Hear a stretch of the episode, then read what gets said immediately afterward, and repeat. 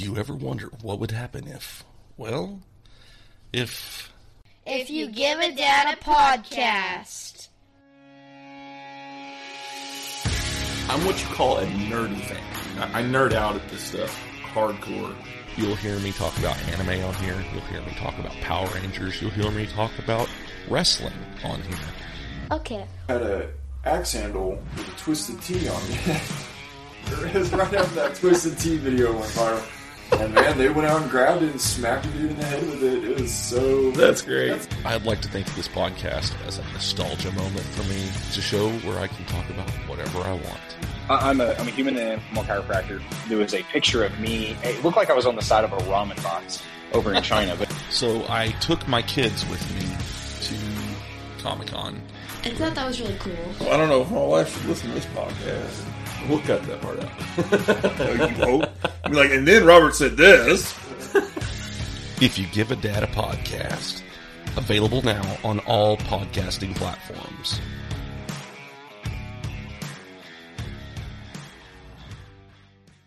Did you ever wonder what could have been with the AWA had things gone differently? Had their fortunes gone differently? Had certain wrestlers not left and perhaps more money would have been at the disposal of the Gagnes? Well, wonder no further. You can go to Brad Drake's YouTube channel and experience the 1987 Supermod for yourself. As Brad Drake starts off in May 1987, along with Greg Gagne, Baron Von Raschke, Verne Gagne himself, Nick Bockwinkel, Larry Zbyszko, Curt Hennig, and a slew of others as he plays and saves the AWA.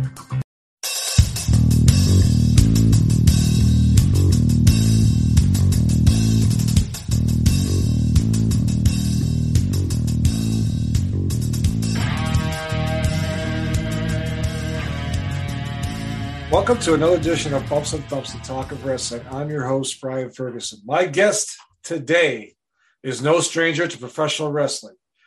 He has written with some of the greats like Bill Apter and Stu Saks.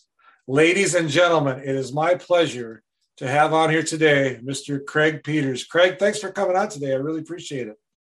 Hey, thanks, Brian, for inviting me. And uh, I would also say some of the other greats I spent time with were Dan Shocket Yes. and uh, Eddie Ellner, uh, Bob Smith, um, few others whose names escape me at the moment. Dave Rosenbaum. Yes. Uh, and I'm sure I'm sure more names will come up as as as we talk over the next few minutes. Yes, yes. Um, I want to thank you again for coming out. You know, I've read magazines since I was about, I don't know, probably 10 years old, which was quite a while ago. Um, when there was a bunch of them, you know, Inside Wrestling, Pro Wrestling Illustrated, Sports Review, you, you name it. There was probably at that time, I don't know, a lot of magazines out Yeah. at then. So let's at, talk. yeah, at our peak, we were doing a bunch of them, and yeah, Yeah. there's a um, there's a Twitter feed, and um, I I could look it up and give you the exact uh, um, feed, but I, I don't remember off the top of my head. I think it's Wrestling Magazine. Yeah. Um, but um, great feed, and he'll he'll pull old magazines and tweet photos and and bits of stories from them, and my stuff comes up every once in a while. And he tweeted something recently, Wrestling Bad Guys magazine, and I completely forgot that we did it. It was basically like uh like Inside Wrestling or the Wrestler, but from a bad guy's perspective. Oh, Like wow. the bad guys were the good guys. It was an interesting editorial twist. But I've forgotten about that one for years. But yeah, it was fun to see that. That's awesome. That's awesome. Let's get started a little bit. Let's talk a little bit about growing up, where you grew up at, your childhood. Uh, Okay, I haven't grown up yet, but I'm still I'm working on that. growing up. Okay, it's continuous. Uh, Um, where you grew up at, that kind of thing. Sure. Yeah. Uh, I grew up on Long Island, Okay. or as we say, Long Island, if you're a Long Islander. Um, my uh, it's pretty pretty basic suburban, you know, lifestyle growing up. I have to I have to say for the for the context of this podcast, I was not really a wrestling fan growing up. Um, Oh, I went to the matches. I went to the matches once or twice. I actually lived um, just a couple miles from Nassau Coliseum and I think my brother took me. We saw Bruno one time, um, but I, you know, I would watch it on TV now and again. But I wouldn't call myself a fan. What I really was growing up was a hardcore fan of comic books. Oh, really? Um, okay. I was, I was a big Marvel guy, but I bought everything on the stands: Marvel, Charlton, DC, um, everything. Yeah. And to sort of fast forward a little bit, when it when it came time to um, you know think about and start writing about pro wrestling, um, you know, it's it, it- particularly in those days. I guess today I haven't really followed it um, as diligently today as I did back in the day. Mhm. Um, and my time with the magazines was 81 to 96. Okay. Um, but you know, we, we I, I- sort of looked at it as, okay, these are these are like comic book characters in flesh and blood, and that's how I was able to sort of relate to to wrestlers and and click into what was going on. And I picked it up very quickly, I think, Yeah. and uh, you know, very quickly grew to appreciate what they were doing and and how good the best of them were at what they did. Yeah, that that's interesting that you were not a wrestling fan. That's that's kind of a twist on things. I wanted to ask you. Yeah, I wanted to As ask. opposed Okay, to Stu Saks, right? Who was a Yeah, yeah, yeah. fan, did a wrestling newsletter and Yeah. Yeah. yeah, And um, Bill and Bill also, right? yeah, yeah, Bill. Um, let's talk a little bit journalism. Did you go to school for for writing journalism, or did you? I, you know, I, I went to college. I went to Colgate University, upstate New York. Um, originally, when I went, I thought I wanted to be a lawyer, Mhm. but after about a year of of studying in that direction, I decided that wasn't the direction I wanted to go. Yeah. Um, I got heavily involved in the college radio station and the college newspaper, Okay. and that really sort of got my juices flowing, particularly the newspaper. And I realized that, yeah, I want to do something in this area. You know, young stupid kid, I didn't really know what I wanted to do, but I wanted to do something. This this excited me, and, and writing excited me, and I, I wanted to I wanted to do something with that, whatever it was. Yeah. And um, so when I graduated college, I went job hunting, and I had a, a lousy resume, as all fresh college graduates tend to have, I guess. and I sent my resume out to everything under the sun. And I also, I should say, I also did a lot of freelance writing at the time. So I was Okay. writing for a newspaper that still exists called the Island Ear, which Okay. was the Long Island's free weekly uh, music newspaper. It did a ton of interviews, record reviews, concert reviews, that sort of thing. Um, had a couple of concert reviews published in Newsday, the Long Island newspaper. Okay. Um, so I was doing a bunch of writing um, beyond, you know, while I was trying to find a real job. And so I sent my resume out everywhere. And um, I sent it to, I saw this ad in, I believe it was in Newsday for London Publishing. And uh, they were advertising for a writer. And that was pretty much all the ad said. So I sent them my resume because, you know, I didn't know what London Publishing was. I, I just, oh, writer, great, I can do that. And I get a call back from Peter King. Yes. And Peter King says, "Hey, you know, look, we're looking. I like your resume. We're looking to hire a writer. We want, you know, somebody to come in full time." I said, "Oh, that's great. What do you do?" Well, we're a magazine publishing company. Oh, that's cool. What sort of magazines do you do? "Well, Pro wrestling and boxing. And I kind of went, "Uh, let me think about it. And so I hung up the phone and um, I thought about it. And like I said, I wasn't a wrestling fan.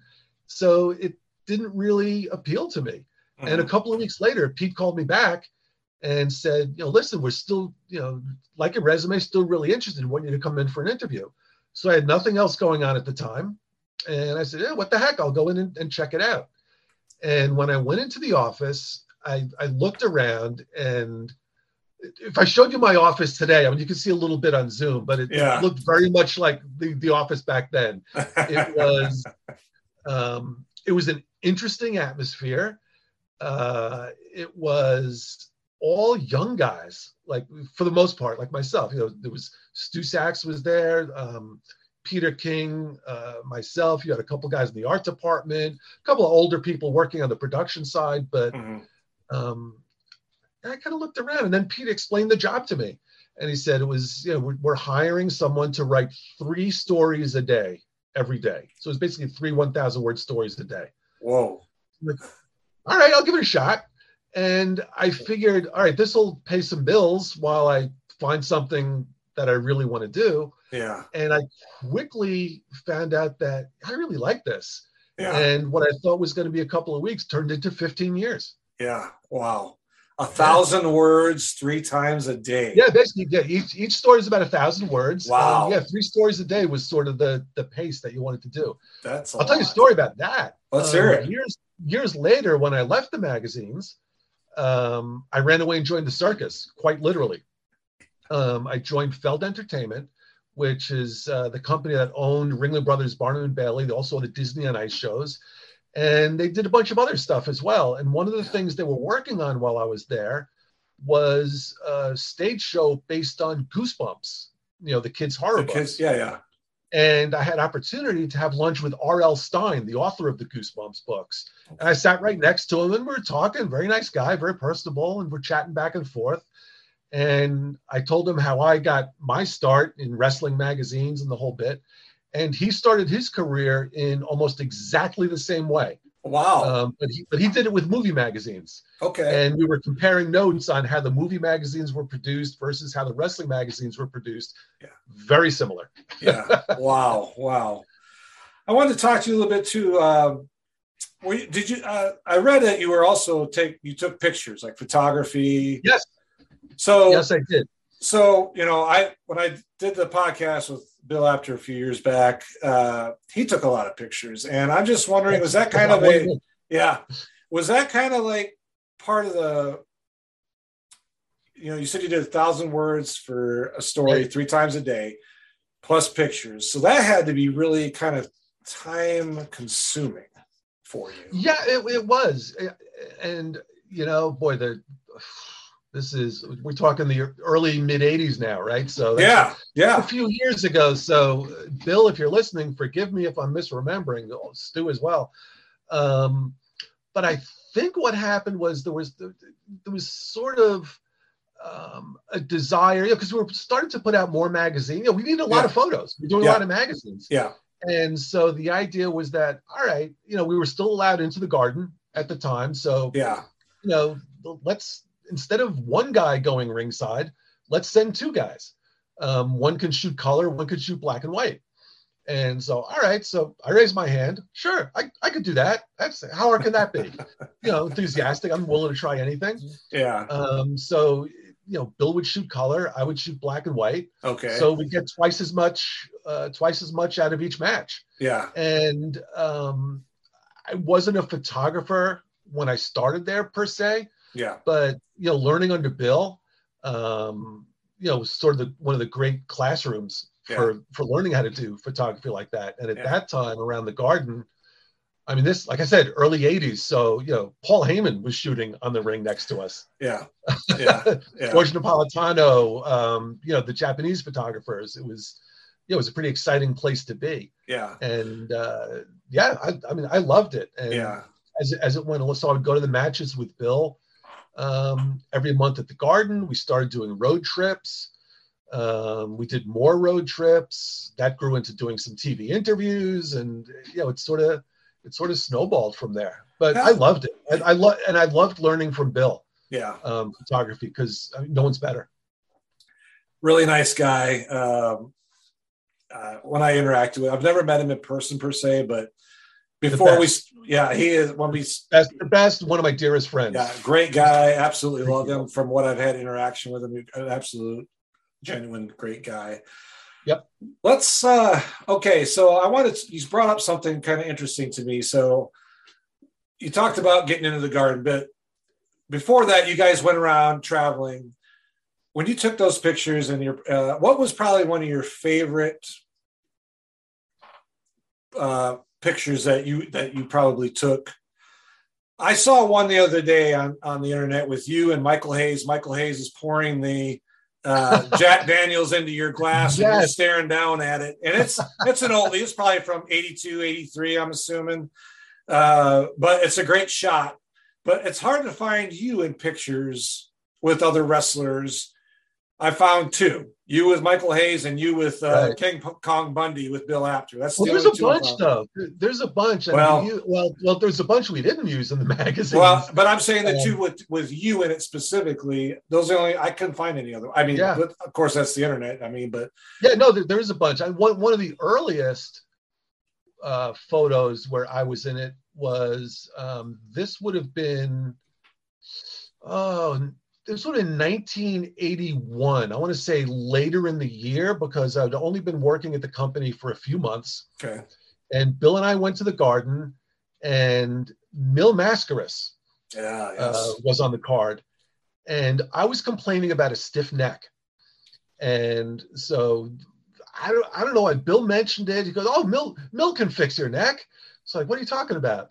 And so Mascaras had me laid down on the floor, and he grabbed a towel and he cradled my head in the towel, and he said, "You know, just relax, relax, relax." And I relaxed my neck, and he yanked up on one side of the towel, cracked my neck oh. into place. I think it helped. I found out later that my my sore neck was the result of having mononucleosis. Oh wow. Um, and I'll tell you a very very quick magazine story about that. Um, I had a really really bad case of it. My blood values were such that they thought I had leukemia, oh my and I was gosh. laid up for a couple of months. So I'd only been working at the magazine for a couple of months, and I was out of work for a couple of months. But Stanley Weston, who owned the magazines, um, said to me, "Don't worry about it. Just get better. Your job will be waiting for you when you get back." And continued to pay me all the way through while I was sick. Wow. On top of it, That's so that to me just you know is, is sort of a great example of the kind of kind of guy that Mr. Weston was. Yeah. Yeah, I've heard But yeah, but there was- great things yeah, about Mr. Weston. Mascaras. Oh boy, photos with me in them. There were uh, there's there's a bunch of photos, and I'm I'm thinking of photos we actually used in the magazines. Yeah. me and the Road Warriors. Okay. Um, there's a great photo that cracks me up when I see it. I I don't know. I think we used it in the magazine, but um, Bill and I went to the gym with Lance Von Erich. Okay. And, uh, Lance and I are back to back. I've got my shirt off, and Lance is lifting a barbell with you know like giant weights on both ends. And the barbell I'm lifting has like nothing on either end. It's just the bar, but like I'm straining more than he is. You know, mugging for the camera. It's a pretty funny photo. Um, That's yeah, a there, great there one. there were a few. There were a few. Captain Promotions. Lou Albano was was choking me at my desk one time. Ah, okay. Jerry Lawler, Jerry Lawler, um, questioning some of the stories I've written, also at my desk. So yeah, Awesome. a lot of want- stuff. Promotions, you you know, you were around a lot of them. You know, when it was the territory days, you know, one Yeah, time there's yeah. 26 promotions out there running around. What was the one that you really enjoyed being at, working with, that didn't give you, I mean, that gave you a lot of access, a lot of ability Right. to do your job? What was probably one of your favorite ones? Oh boy. Um, you know, there's there's a couple, and it, it's hard to pick a favorite. I, the, the two that really stand out, I would Mhm. say, would be uh, Crockett Okay. um, shooting the shooting the shows in Atlanta um, at the Omni was always exciting, um, and also the TV tapings yeah. uh, with Gordon Solie. Gordon became a dear friend, and um, you know th- th- those were just great. Just the flavor and atmosphere of those TV tapings was was like nothing else. Yeah. Um, and and the Omni crowds were fantastic. I mean, it was Madison Square Garden South, um, and probably world class. Um, you know, I Texas, think yeah. about the uh, you know the particularly the event in Texas Stadium when Kerry got the belt from Flair. Mhm. 43,000 fans. Um, you know, boy, to be ringside there and, and, and shoot and, and just to be there for that moment and see what was going on. But yeah, we had great, great experiences in terms of the promotions giving us access and letting us letting us be at ringside, letting us set up studio equipment Yeah. uh, backstage so that um, and I think this was a Crockett show, might have been at the Omni. Um, but I remember particularly uh, after one, it was a Jimmy Valiant match, and he came out of the match all bloody. And we had the uh, the portable photo studio set up backstage with the backdrop and everything. And I'd be back there, and he'd come through the doors to head back to the dressing room. Jimmy, Jimmy, come here a second, hurry up, and get him in front of the backdrop to pose, all bloody and sweaty, you know, in the studio setting with you know what a great photo Yeah, it was yeah. it was just terrific you Yeah. know much better than you know like the you know the the concrete wall or something like that you know Yeah, yeah, right, yeah, right. covers Yeah. you know because you because you're getting them while their energy is up and they're you know, and they're looking good and they're you know they're sort of pumped up from the match. So it's, it was a Yeah. great moment to capture the photo. Yeah, that's awesome. I I I can I would love to just pick your brain. I mean, we only have about an hour. I would just love to pick your Yeah, brain for hours on stuff, but I want to talk to you a little bit. Okay, so you mentioned earlier about getting into the garden, and you got in there at a certain point. Yeah. Bill talked about that too. You know, in '85 or six, whatever it was, when when Vince said, you know, you guys aren't allowed. We're doing our own magazine thing. How were you able to still do stories on the WWF, getting photos and all that stuff? How were you able to do that if you weren't allowed into the into their uh, their shows or their events? Um, sometimes I wonder. I mean, because I, you know, when I read they're all- I read the magazines in the '80s, you guys had besides WWF, you had AWA and everything else. But I mean, Yep. when Bill said we weren't allowed in there, I'm like, how are you not? How are you? How are you getting all this information and all these photos? for a while, as I recall, and again, like I mentioned earlier, you know, my memory might be off a little bit here, but I think even though we got kicked out of the garden initially, I think we were still able to shoot some spot shows for a while. Okay. So we were able to get by with some of that.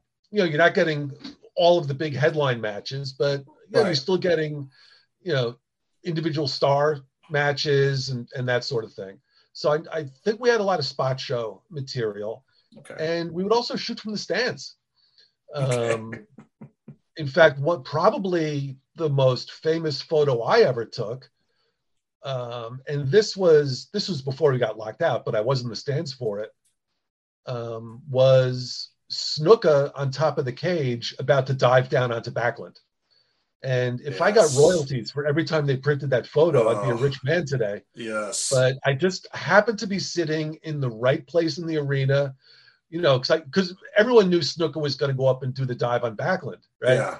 Yeah. And so, like, I'm sitting there and I'm thinking, oh, please be that corner, please be that, you know, because I, I had the view I had of the ring, I had like a one in four shot, Yeah. depending on where he was Yeah. going to go. Yeah. Yeah. And it turned out he picked exactly the right corner. He was facing me while he was on top of the cage. And it just turned into Oh. one of the, to me, one of the perfect wrestling photos of all time. Yeah, it is one of the best. Uh, I've I've seen that photo. Absolutely. Yeah. Yeah. So you know when you guys, I want to just kind of elaborate. So like WrestleMania, right? One was at the Garden. Were you guys allowed in there then, or was that when you guys were like, okay, this is I- it? Think I'm pretty sure. Oh boy, I'd actually have to go back and look at tape on that one. I don't know. I don't know if we were kicked out before one. I'm pretty sure we were kicked out by the time two rolled around, Yeah. but I'm not exactly sure about one. I Okay. think, yeah, I you know what? It's my memory fails me on Oh, one. all right. No problem. I have to. I have to I check the videotape. yeah. I want to ask you something how did that when they told you that? I mean, was that just kind of a punch in the gut to you guys, or I mean, how did you take A little that? bit, yeah. I, I think so. It was you know because wrestling was on such an enormous upswing. Yeah. and you know we we wanted to be a part well we were a part of it Right. um, at least from the magazine side and we wanted to you know we wanted to give the best possible face to the business Mhm. that we could um you know we weren't there to break kayfabe or anything we were Right. you know we were we were trying to help everybody. Yeah. um and we just wanted to do the best job we possibly could. And that includes access ringside access studio Yeah. access. And wwf decided they wanted to do their own magazine which you know can't fault them for the decision. Right. you know hey wrestling's on an upswing. You know these are our guys. We want to be exclusive. So all right that's the decision. Yeah it, it stinks. But we'll figure out a way to get by and we did you know we Yeah. did it with uh, like i said shots from the stands spot shows if we knew somebody was coming to wwf um, and again all credit to bill because he was the liaison between the magazines and the business Yeah. you know as much a part of the business as any of the any of the boys yeah. um, and you know if somebody told him hey bill you know I'm, I'm i'm going over to i'm going over to vince next month oh great let's get you in the studio and get a bunch of photos now before you go Okay. so we would, There we would you go. stock up on photos and have it ready and then of course vince would change the guy's gimmick and you know we'd be out of luck but yeah. at least we'd have stuff to work with a little bit yeah. Oh, we squeaked by yeah. I want to talk to you a little bit uh, chemistry. with with wrestlers, Sure. with promoters, who in your mind was one of the ones that you really had a, a good connection with a wrestler uh, that just you guys got along great. You guys just had that good chemistry with each other. He'd tell you anything you want to know. Is there anybody in particular that just sticks out in your mind for you? Um, well, again, I'll, I'll, I'll, I'll sort of defer to Bill in a lot of ways on, on this question because Bill had the chemistry and the relationships with everybody in the Yeah. business. Yeah. And, you know, I was sort of, I was sort of Bill's shadow. So, you know, just as, you know, if Bill walked into a dressing room and the wrestlers looked at him like, who the heck is this guy? And one of the guys said, Hey, this is Bill. He's all right. Well, then Bill's all right to everybody. Right. Same sort of thing. If Bill said that I was all right, then I was all right to the guys. okay. But it was it was Bill's relationships. Like I I can't honestly say that I had any relationship with any wrestlers that superseded any that even came close to anything that Bill had yeah. um, you know, I was I, I was sort of riding along in Bill's wake. Having said that, um, the guys that that I got along with the best and, and got to know the best, uh, both Road Warriors, Okay. Hawk and Animal. awesome. Yeah. Hawk and Animal, tremendous. Um, and I'm going to add uh, two in particular. I want to call out Paul Ellering All right. and Nikita Koloff, um, both Yeah. of whom actually called me on my phone uh, some years ago when they heard that my wife had passed away from cancer. Oh, okay. So class acts, both of them. And Yeah. uh, if if they're hearing this, if this gets to them, thank you, gentlemen, for that. Much appreciated.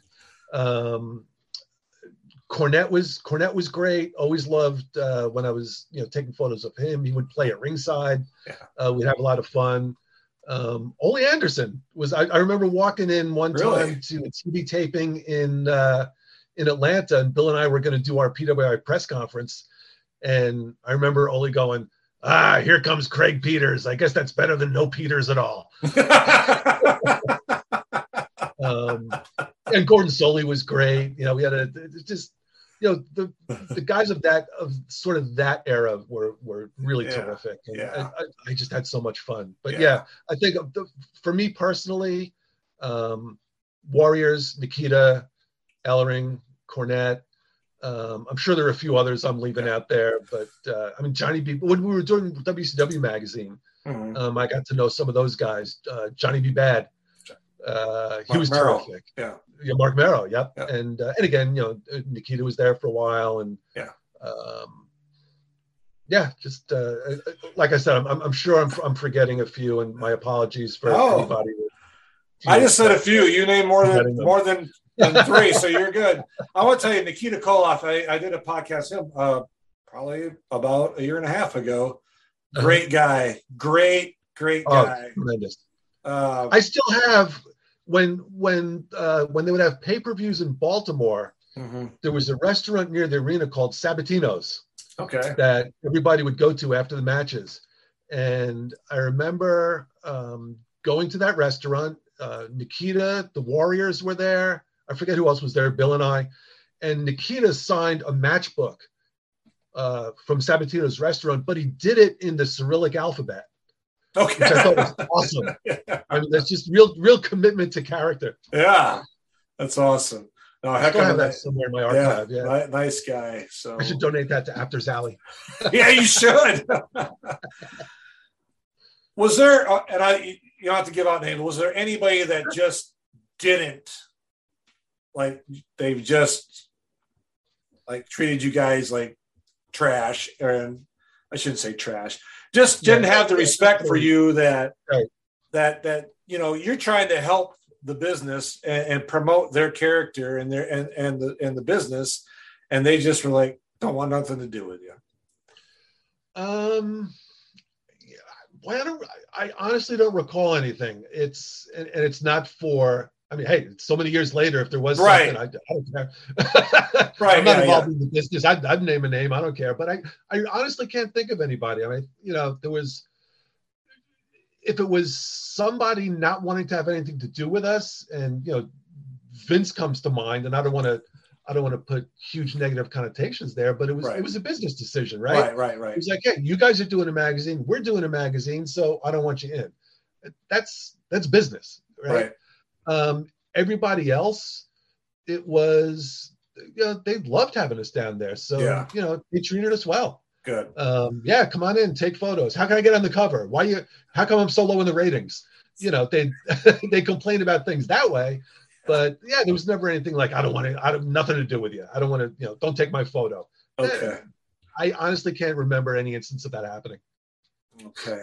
Was there a pro besides the WWF? Was there a promotion that ever just gave you guys like, okay, you can do this and that, and that's it? I mean, very little to no. Yeah, Access. uh, But besides the WWF, which was had a business Right. decision, just a, a company that was just like, you know what? Yeah, we don't need I you. don't, But I don't think so. okay, I, good. I'm I didn't think so, but you never know. Like, like AWA, you know, Portland, and like a lot of the promotions. Like we would, you know, Bill would do a lot of road trips. Yeah, I would do a lot of road trips with him, but we Mm-hmm. Yeah. also had a lot of stringers out there. Yeah, So like we wouldn't get out to Portland often, but you know, we had somebody in Portland who sort of had a relationship with that office the way Bill had a relationship with the business. okay, And so they were able to get us photos of the matches there. So Okay. there were there were certain areas of the country um, where we worked like that, but nah, I, I, I can't think of anybody that that sort of limited limited our stuff. It was always I, it was really more a case of yeah, how can we get more? You know, yeah, how can we get more covers? How can we get more more stories? You know, Yeah. everybody wanted more. I always wanted more. I, I yeah, there wasn't a whole, yeah, there wasn't. Uh, sorry, I didn't mean to cut you off. oh, that's but, right. You know, had WWF and NWA, and that probably took up eighty percent of of the real estate in the magazine. So Yeah, everybody else that was left were all sort of yeah. How can I get more? yeah. So when you started in 81, there was 26, 27 territories. By the time Yeah. you left in 96, there was, you know, was- WWE Yeah. or F at the time, and and WCW was the two uh, big ones. Pretty much, yeah. I think Yeah, so NWA was- might have been still living along a AWA folded in '91, and uh, yeah, anyway. what was how was that on impact on your magazine as far as those because when i was a kid you had you had world class you had uwf you had awa you had the pacific northwest you had the uh, you know central states all these different territories in your magazine and they were ranked you know they'd have their top 10 and when they kind of when that condensed down due to you know closing their doors Sure. I'm, I'm sure that hurt your magazine some. I mean, but did it impact it significantly, or was it just you had to adjust your your way of covering things and in writing? I th- I think it was both. Okay, Um, you know, like it impacted the mags, and I, I I sort of look at it relative to the mid '80s peak, right? Mhm. yeah, You know, when Rock and Wrestling connections started blowing up, and wrestling really sort of the, the first wave of mainstream media for wrestling. yeah, so to say. You know, it start the NBC shows started up, and it was really breaking out in a big way. Um, and we put out a ton of magazines. You know, Yeah. PWI, The Wrestler, Inside Wrestling, Sports Review Wrestling, Wrestling USA, Wrestling 85, yeah, um, Wrestler Annual, Yeah. um, Wrestling Bad Guys that I mentioned earlier. yeah, I mean, wrestling superstars. You know, there were just I, there were tons of them. We were putting out, you know, some months we would put out four, five, maybe even six a month. I want to say, certainly five a month in, in some months. yeah, That's a lot, a lot of magazines. a lot. Um, and so by the time you know the early '90s rolled around, wrestling had cooled off some, uh, and so did the magazines. You know, Mhm. so we contracted. The, the the quarterly magazines dropped off the schedule. Um, I think a couple couple of monthlies probably turned into bi-monthlies. Um, bi-monthlies turned into quarterlies. You know, we sort of sort of scaled things down a bit. So um, yeah, it, it definitely affected the magazines uh, Yeah, in that way for sure. yeah, Sheer volume of them. Absolutely. yeah. I can imagine. Yeah, I, I every time they come out when I was a kid, I'd buy I'd beg my mom, I need to get a buck or a buck and a half, whatever it was, for Inside Wrestling, buck and a half for PWI. She's like, these are costing too much. And I'm like, Mom, some days these could be collector's items. She just laughed right. at me. She laughed So- at so me. now- And now they so are. now I have to turn the tables and ask you a question. Did you buy Sports Review Wrestling? I did. I have uh And and have- did you buy Sports Review Wrestling for the wrestling? uh, yeah, I did actually. I didn't do the apartment. That was a little bit before my time. Apartment wrestling. Oh, okay. But I have a issue with Bockwinkel on the cover from 1980 when he's all bloody. Bill Apter took the picture. He told me. Yep. That's one of my one of one of my favorite photos from Bill Apter is that photo. It's just because I was a big AWA guy because I'm from Wisconsin originally. I was born and raised. Oh, okay, there. sure. Yep. So I had big time exposure to the AWA, Bockwinkel, Gagne, the the who's who before the WWF Right. got them all. But yeah, um, I want to talk to you a little bit about a little bit of something that's a little bit. Uh, I found out later in life, some of your writers were not real. Uh, Matt Brock, uh, Liz Hunter, they were they were fake writers or fake names. I don't who who, No- who wrote those articles. They were nom de plumes. No, it, it's funny too. Because, well, so Matt Brock was great. Um, actually, I, I, I think this is. I, I don't think I'm telling any secrets out of school. I think this is mentioned on other wrestling podcasts. But okay. um, the photo of Matt Brock, there were actually a couple of photos of Matt Brock that were used in his columns. Those were actually of um, our production manager, a guy by the name of Carl Hlavac, H L A V A C, um, with the hat, and he had a cigarette. yeah, the sticking out of his cigarette hanging out. Yeah. And the cigarette was hilarious because Carl was vehemently anti-smoking. So we, would- we would needle him about that once in a while. But you know, Matt Brock was the um, the Jimmy Breslin of the magazines. Yeah, because we're all a bunch of young guys writing wrestling magazines, but Yeah. we needed some other personalities in there. So that was Matt. You know, he was the he was the Jimmy Breslin. He was the uh, um, oh, oh, who was the columnist out of Chicago? Mike Royko. Um, he was like the Mike Royko type, um, you know, sort of the, the crusty veteran. He always liked to sit in the cheap seats because he wanted to be, you know, with the fans, Yeah. not the not the VIP. yeah. And he was fun. He was just a fun. He was a very defined personality, so he was he was fun to write.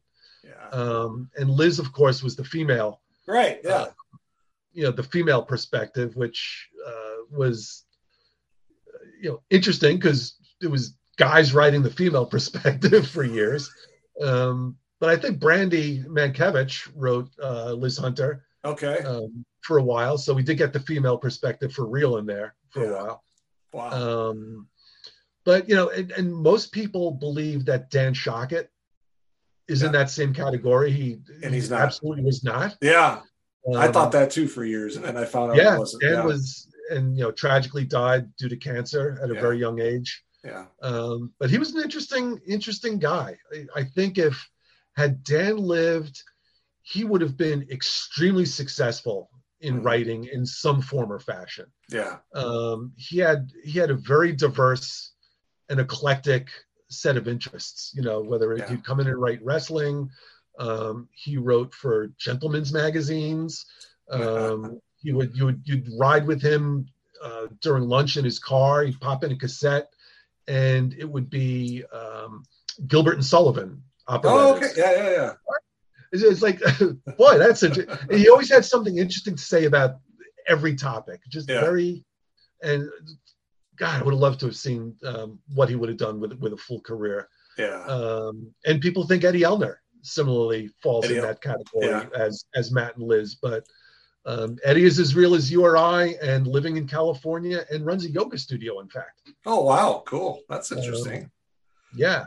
yeah. the other the other sort of personalities that fall into the liz and matt category were they came about when um, after we got um, kicked out of the garden so to say kicked out of the matches from photography Mhm. it also became an issue about quoting the wrestlers Oh, okay. So we had to skirt around that somehow. So we created a series of experts. We had uh, Thomas Pilliard was an expert that we would quote about WWF issues. We had my, my favorite was Zenith Abraham, who was the astrologist to the stars. and she would, you know, give the astrology readings for again, we need WWF quotes. We can't quote the guys. Well, let's you know, let's come up with you know Dr. Sidney M. Basil, the psychologist. Yes, I remember that one.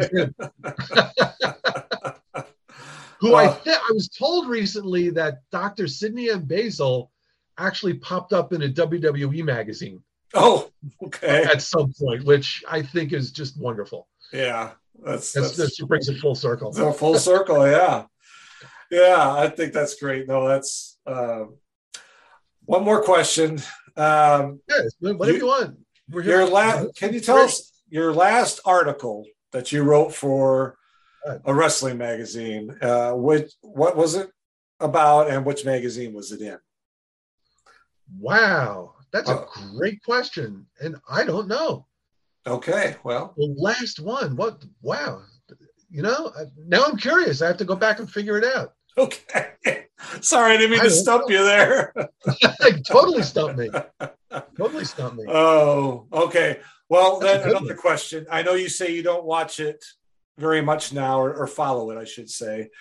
Um, is that just because of the dynamic, how much it's changed over the years for you, or is it just that you're busy and you're not covering it anymore, so you don't, you don't, you know? Yeah, yeah, more the latter. You know, I'll I'll, I'll channel flip and, and land on it occasionally, and I'll Okay. watch a few minutes of a match. But you know, I've I've fallen out of the storylines, and I don't know the personalities like I did. So Right.